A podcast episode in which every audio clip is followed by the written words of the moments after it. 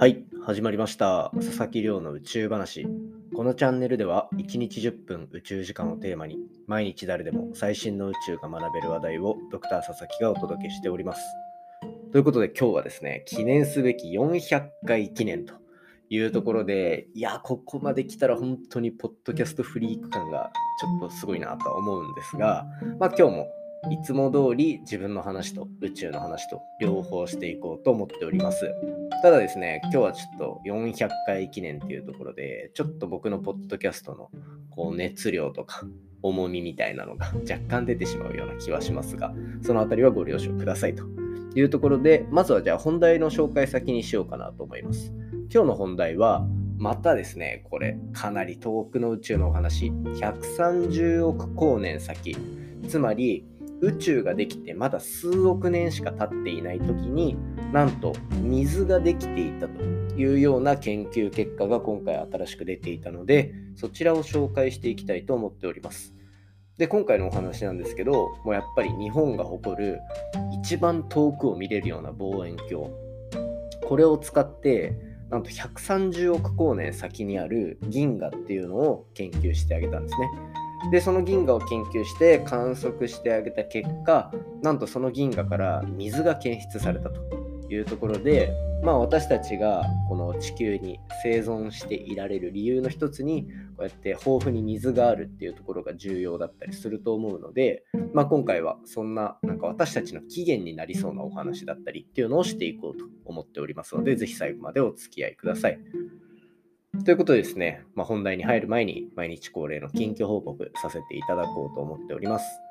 今日ですね、冒頭でお話ししましたが、なんと放送400回記念と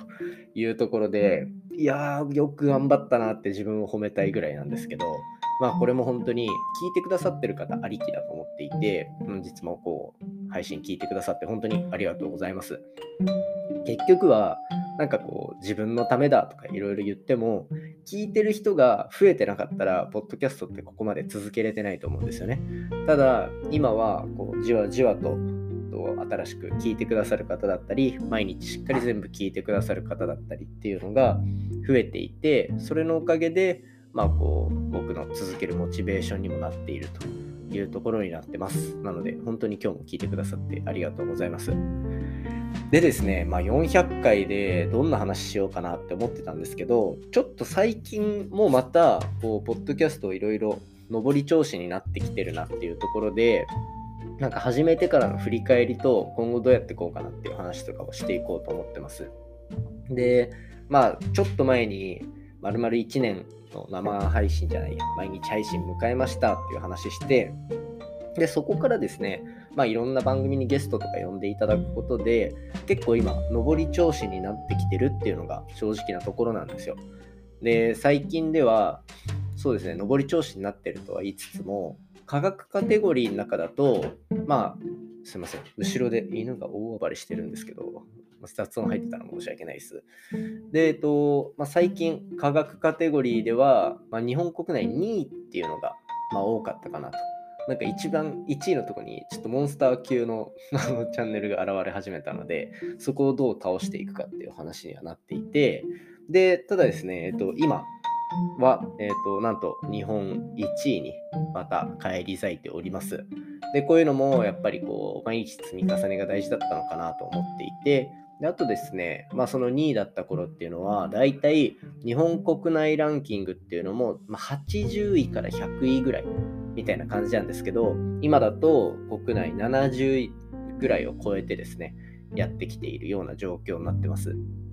で、これって、いろんなポッドキャスターの方とお話ししてても、やっぱ全体ランキング乗るっていうのはだいぶ嬉しいことというか、あの、やっぱ、ポッドキャストって有名な番組って基本的に芸能人の方がやられてる番組とかが多かったりするので、抱えてるファンの方の数が多いとか、視聴者数も確実に多いっていうところで、どこにそうやって食い込んでいくかっていうのが非常に重要になってくるみたいな話なんですよね。なので、まあそこでなんとか今100位以内でずっと頑張っていられて、なんなら最近は70位ぐらいを超えて、なんていうところになってるので、まあ少しずつ上り調子にはなってきてるのかなと思います。ただですね、僕の最終的な目標は、やっぱり日本国内1位っていうところを目指していきたいなと本気で思っているので、あのそうですね、今聞いてる方にはぜひ、えっと、引き続き聞いていただきたいですし、もしよければお隣にいるお友達とかにですね、あの再生してもらうような感じでおすすめなんてしていただけたらめっちゃ嬉しいです。ただですね、まあ、そもそもなんか今日本1位になってるとか、2位、最近2位多いんですよとか言ってるんですけど、始めた頃、ポッドキャスト始めた1年ちょっと前って、科学系ポッドキャストの日本のチャンネルですら、正直多分片手で数えられるぐらいだったと思うんですね。で、そこからなんと今はもう普通に20番組とか30番組ぐらいあったりして、カテゴリーの中に、科学系の。なんかど、他のカテゴリーと比べてみても、結構激戦区みたいな雰囲気にはなってきてるんですよ。なので、まあ、その中でになれてるのは非常に嬉しいなと思ってます。ただまあ、今後ですね、どうやって1位になっていくかっていうのをいろいろ今考えていて、まあ、400回を記念してですね、ここからいろいろ攻め方変えていこうかなと思ってます。で、どういうふうにやろうかなと思って考えた結果、えー、ショートビデオをいろいろ作ってみようかなと思ってます。これが400回後に始める新たな取り組みの一つですね。まあ、ちょっと前の通常配信でもそんな話したと思うんですけど、まあ、媒体はこだわらずですね、まあ、TikTok だったり、Instagram のリール、YouTube のショートとかに上げていって、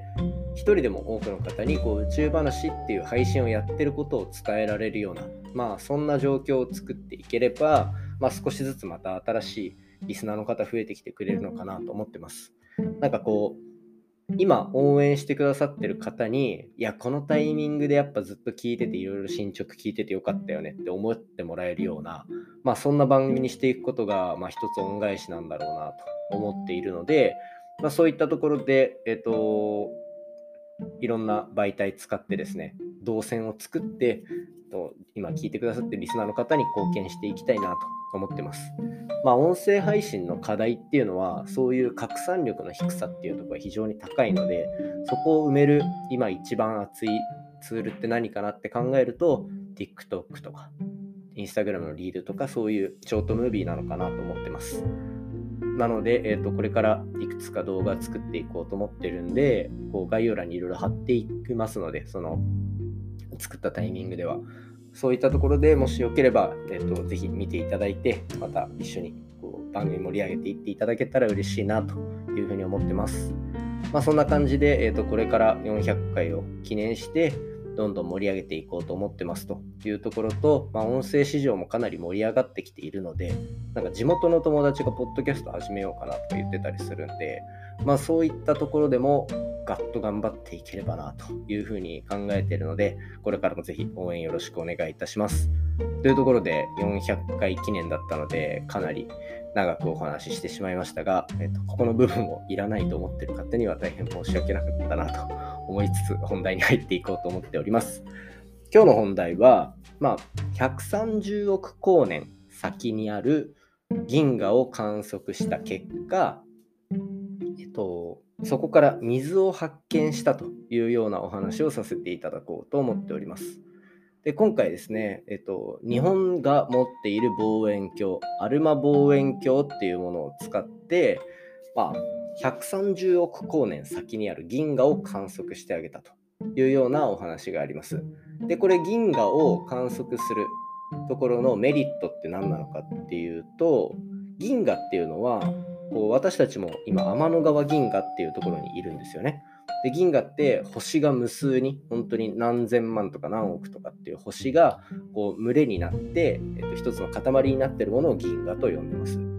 でこれ昔の銀河とかってよりその特徴が顕著になってくるんですけど一種星を作る工場みたいな役割を担っているのが銀河だったりするんですね。どういうことかっていうとこのポッドキャストで何度もお話ししてるように星ができるタイミングってどういうところかっていうと宇宙空間にある塵とかガスとかそういったのがある一箇所に集まった時に、まあ、お互いの引力で引き合ってだんだん大きい塊を作っていって星になるっていうのが、まあ、一つこう流れとしてあるんですがその材料が豊富にあるのが実は銀河の中だったりすると。この銀河の中心にはブラックホールがあるっていうのがまあ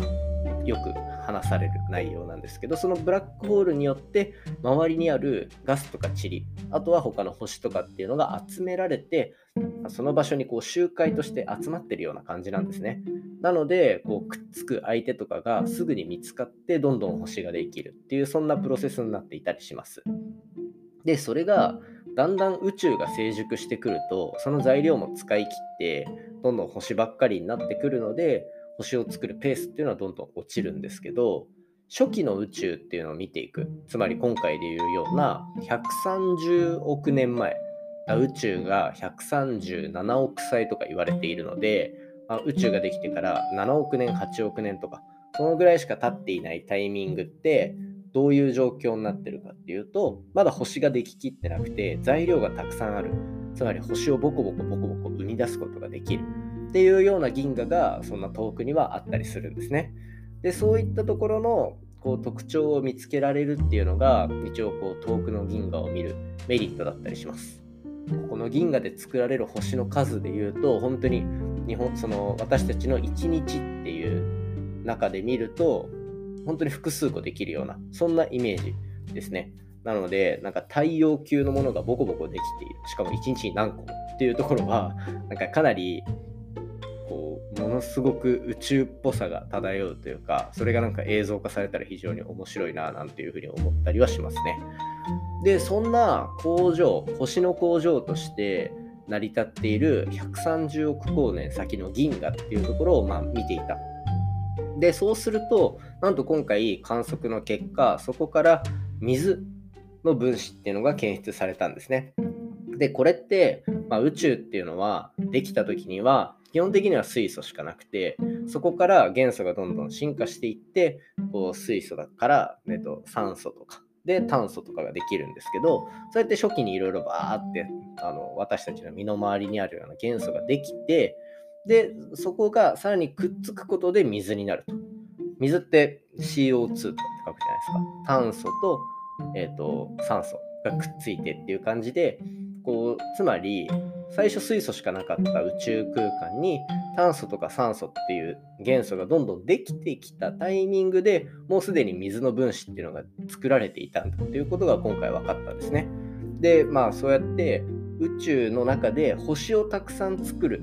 ような段階にある銀河の中で水が見つかるってことは、まあ、そもそも例えば私たちがいるこの太陽系ができた時のその環境の中にももちろん水っていうのがたくさんあったんだろうなっていうような予測ができたりとか。でそもそもじゃあそういったそのつまりもう宇宙の初期の当時からある水分子っていうのがどういう進化を遂げて、まあ、私たちがいるこの地球だったりとか宇宙空間にまた別にもしかしたら水の惑星っていうのがあるかもしれないので